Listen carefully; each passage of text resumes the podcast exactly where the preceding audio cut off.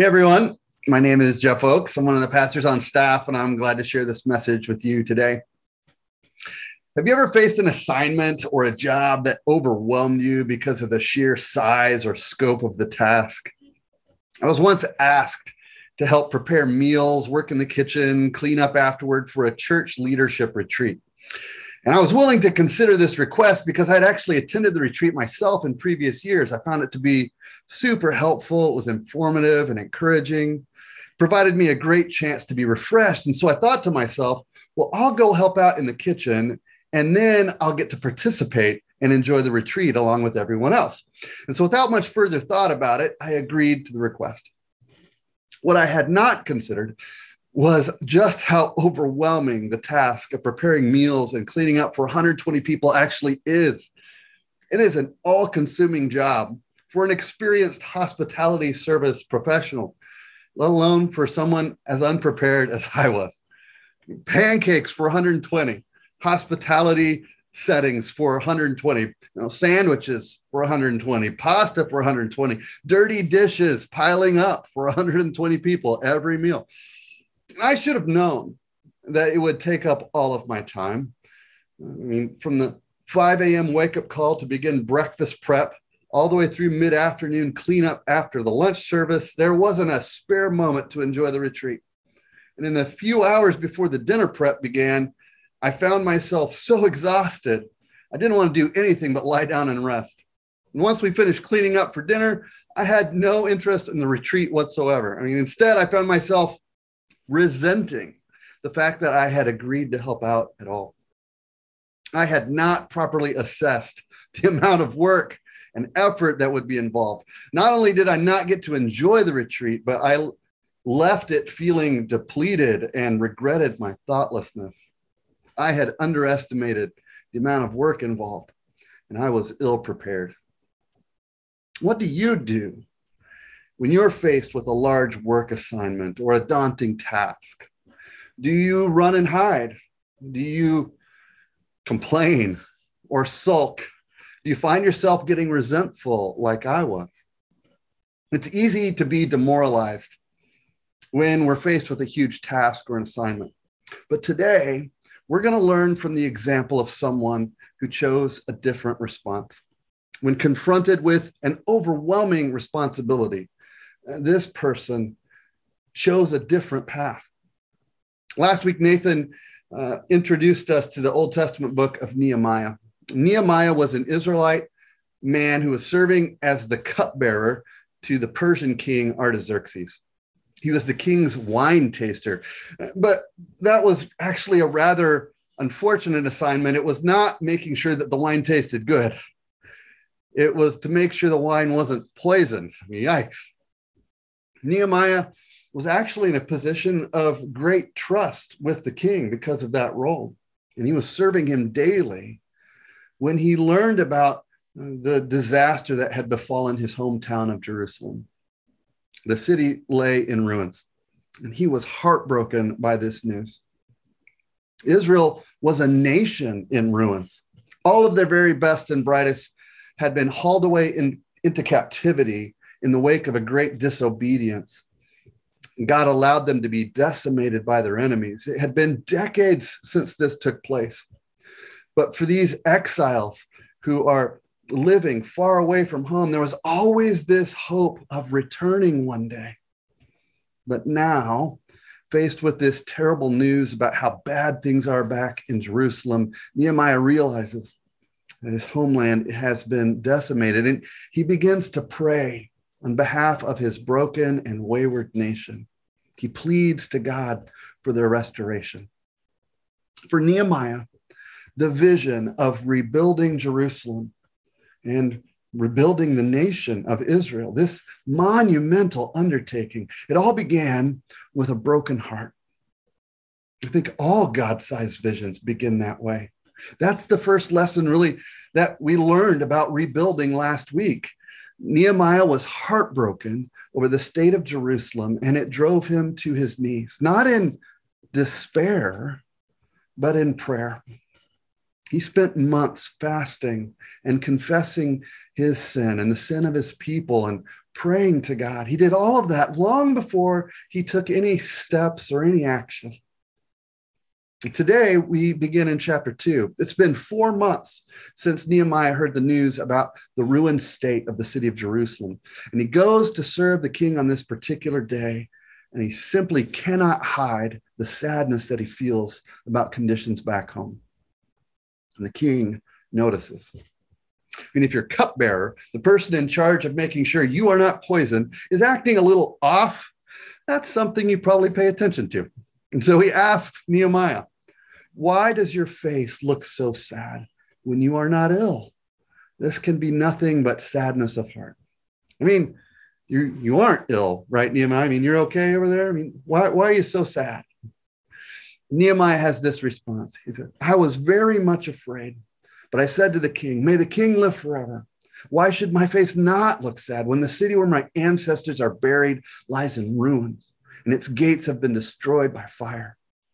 And the king said to me, "What is it that you want?" And then I prayed to the God of heaven.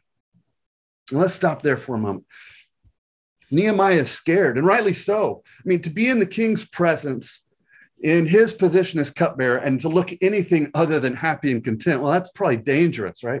You don't want your, your behavior to appear unusual to someone who is, you know, rightfully paranoid about someone trying to kill them. Um, so revealing his sadness in this way could have been significantly dangerous to Nehemiah, not only to his job, but to his life. So it's understandable that Nehemiah pauses here for a moment, takes a deep breath, and says a short prayer. But at some point, you've got to offer more than just thoughts and prayers. Nehemiah knows that this is his opportunity to do something on behalf of his people. This is the moment he's been praying for. It's now or never. So he says in verse five of chapter two, "I answered the king, if it pleases the king, and if your servant has found favor in his sight, let him send me to the city of Judah, where my ancestors are buried, so that I can rebuild it." Burdened by a desire to see Jerusalem rebuilt, Nehemiah steps out in faith. He speaks up.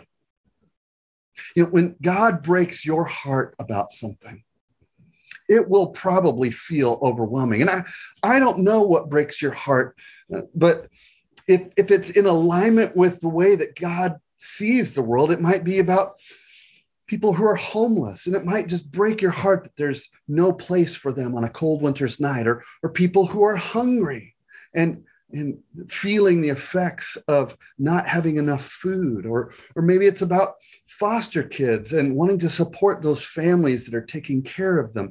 I don't know what it is that your heart really is broken about, but once you've seen that, that heartbreaking thing, you've really got a choice to make. You can run and hide. You can sulk and complain about how bad the conditions are. You can get resentful, or you can do what Nehemiah did.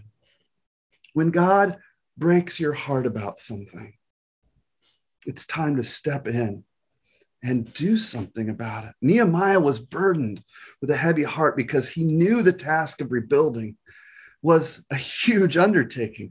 It probably seemed impossible, but Nehemiah didn't let his fear prevent him from taking his shot. He spoke up.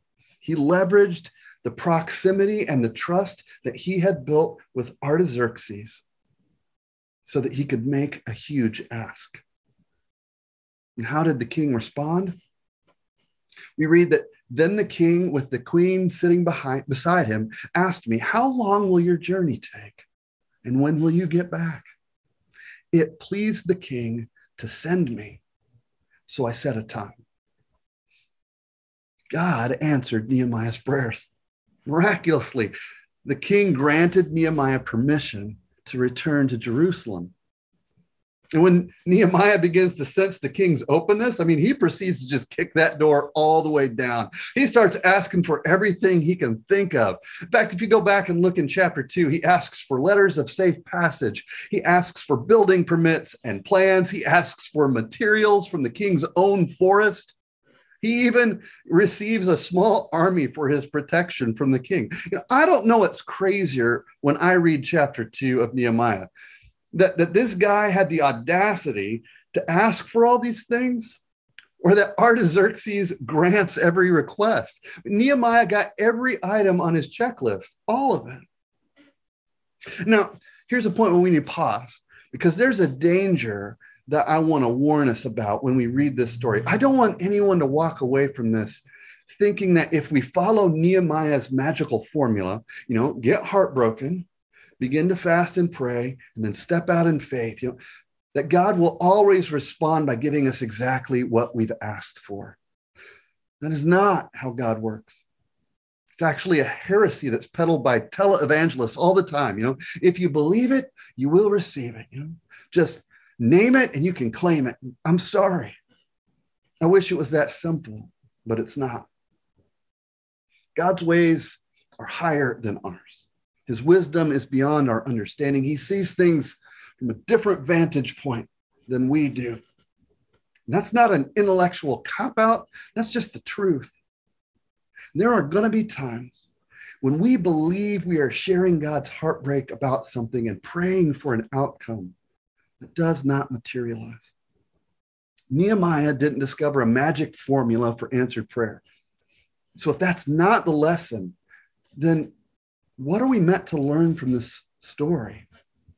Let's keep reading and I'll tell you. In the second half of chapter two, Nehemiah finally makes it back to Jerusalem with this whole contingent and all these supplies. We read in verse eleven, I went to Jerusalem, and after staying there for three days, I set out during the night with a few others. I had not told anyone what my God had put on my heart to do for Jerusalem. So when he gets back home after a few days to kind of recalibrate, Nehemiah heads out at night to assess the state of the city. That's how dangerous things are there. But he also keeps to himself what God has placed on his heart to do for Jerusalem, at least initially. See, I think he wanted a clear understanding of just what the scope of work was going to be before he began to get people's hopes up. But then, just the right time, Nehemiah called everyone together. The nobles, the officials, all the priests, he assembles them all. And we read in chapter two, verse seventeen, then I said to them, you see the trouble we are in. Jerusalem lies in ruins and its gates have been burned with fire. Come, let us rebuild the walls of Jerusalem and we will no longer be in disgrace. I also told them about the gracious hand of my God on me and what the king had said to me. And they replied, let us start rebuilding. And so they began this good work. Nehemiah had prayed for months. He prayed over the city. He assessed the conditions of the walls, the gates, the fortification. He knows the situation is dire and the task ahead is enormous. He doesn't sugarcoat anything when he speaks to these people. Kind of reminds me of the darkest moments of World War Two when Winston Churchill issued a call to the British people, asking them to rise up in the face of great opposition. He made uh, very plain to them the bleakness of their situation. He called the nation to unity and to effort, spurring them into action with these famous words, I have nothing to offer but blood, toil, tears, and sweat. And after surveying the rubble of Jerusalem, Nehemiah issues a similar call to his people. You know very well the trouble that we're in. Jerusalem lies in ruins. Its gates have been destroyed by fire. Let us rebuild the wall, Jerusalem, and end this disgrace. Gives no promise of fame or prosperity, no special accommodations for the wealthy or the powerful, just a call to come and get to work.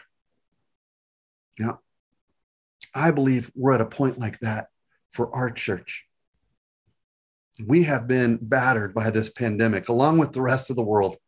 It has taken its toll. One of the reasons we're studying the book of Nehemiah together as a church right now is because there are all kinds of stuff that needs rebuilding at Reunion. Our Sunday gatherings, our groups, our ministries, our leaders and staff have all been depleted during these last two years. There is work to do, so that we can rebuild. And if you've been listening over the past month or so, you know that we have plans to merge Reunion South End and Reunion Quincy. It's going to happen at the end of this month. It's a decision we've been praying about and believe will give Reunion the best opportunity to flourish in the days ahead. We're rebranding our two new uh, locations. Somerville is going to be rebranded as Reunion North, and the newly merged location is going to be Reunion Metro.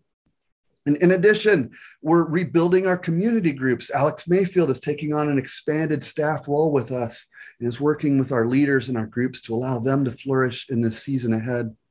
We're going to get a new website. We've been working on that. We have new elders who are getting ready to finish their training process and come online as they're commissioned to join our current elder team in leading our church. I mean, in some ways, you could say we are relaunching Reunion. There is a lot on the line.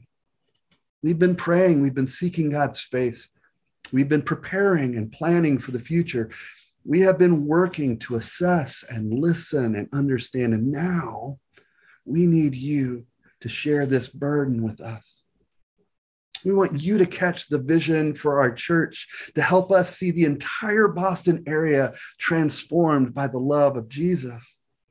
We've got work to do. Will you step in and help us? Because here's the lesson I want all of us to learn from Nehemiah's story today. And this is more than some ancient history lesson regarding the city of Jerusalem. It's more than just an interesting footnote about the diaspora of the Jewish nation. I, this story tells us something essential about how God works. God will always accomplish his purposes and plans, always. But what Nehemiah discovered and what you and I need to remember is that God invites us to join him in accomplishing that work. God will always accomplish his plans. He, he's inviting us to join in with him. It's not the other way around. You know, we often want to accomplish our plans and purposes, and so we invite God to join us. But God doesn't work that way. God will always accomplish his purposes and plans, but he's eager to have us participate with him.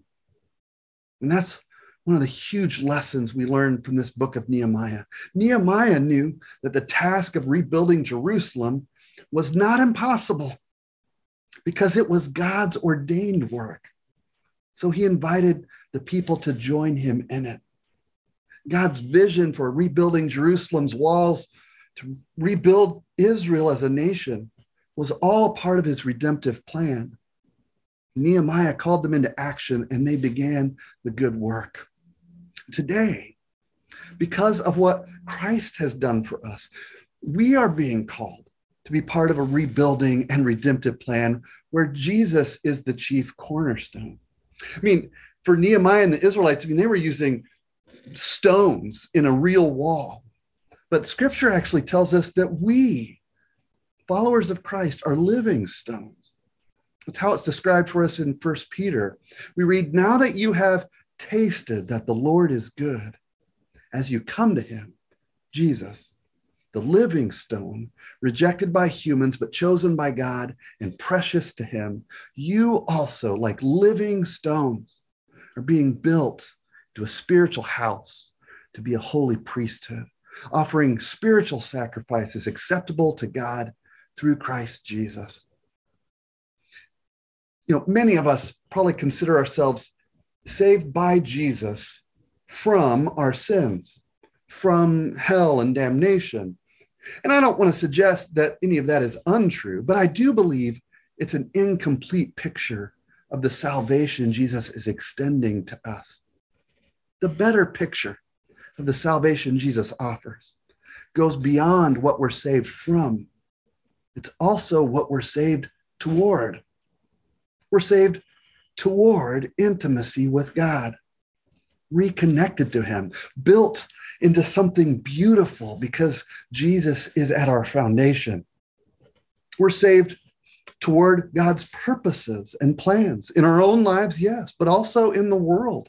We're being restored from brokenness by his Spirit living inside of us. We're being called to step in and love our neighbors, love our city. Howard Thurman explains it this way. I love this quote. He says, "I love the gospel because it answers the question, what do I do with my life?" The salvation God has offered us in Jesus is not a finish line. It's a starting line. It's the beginning of a rebuilding process.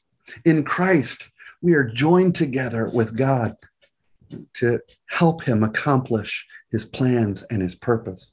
And here's one last cool aspect of this. In verse eighteen of our text, Nehemiah says, "I also told the people about the gracious hand of my God on me." God's hand, God's presence. He, it was with Nehemiah and the people.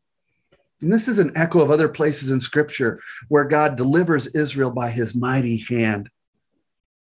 You know, just this past holiday, the day after Christmas, Desmond Tutu passed away. He was the South African bishop and Nobel Peace Prize winner who persisted in persuading the and, and pursuing a vision of ending uh, the racist apartheid system in South Africa during the eighties and the nineties. And I love one of the ways he understood this concept. Here's what he had to say about it. He said, "There is nothing the government can do to me that will stop me from being involved in what I believe God wants me to do. I do not do it because I like doing it. I do it because I am under what I believe to be the influence of God's hand."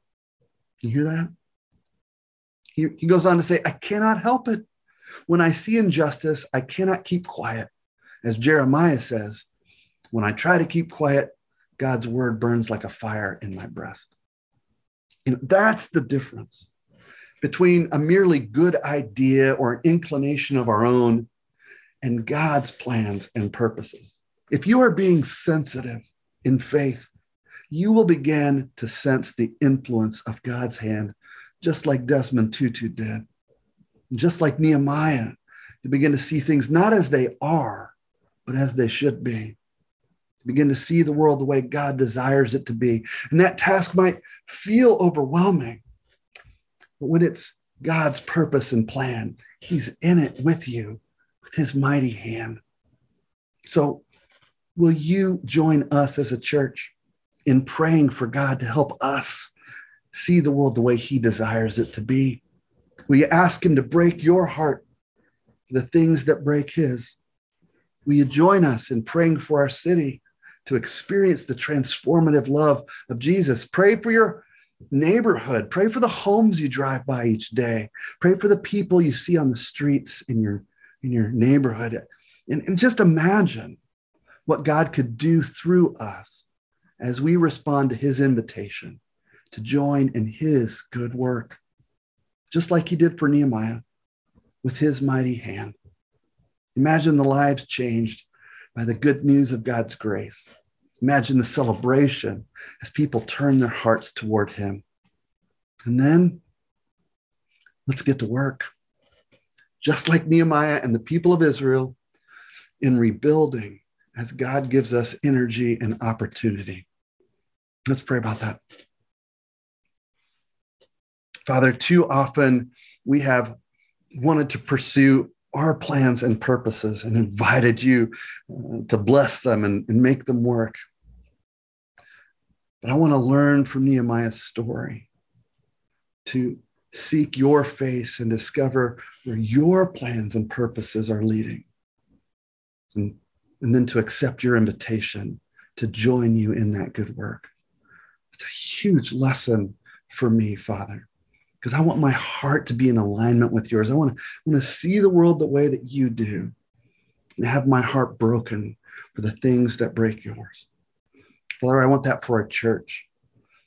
And I want us, just like Nehemiah and the people of Israel, to get involved in this good work with you. So we ask for your spirit to give us wisdom and strength and courage to do just that. We pray that in Jesus' name. Amen.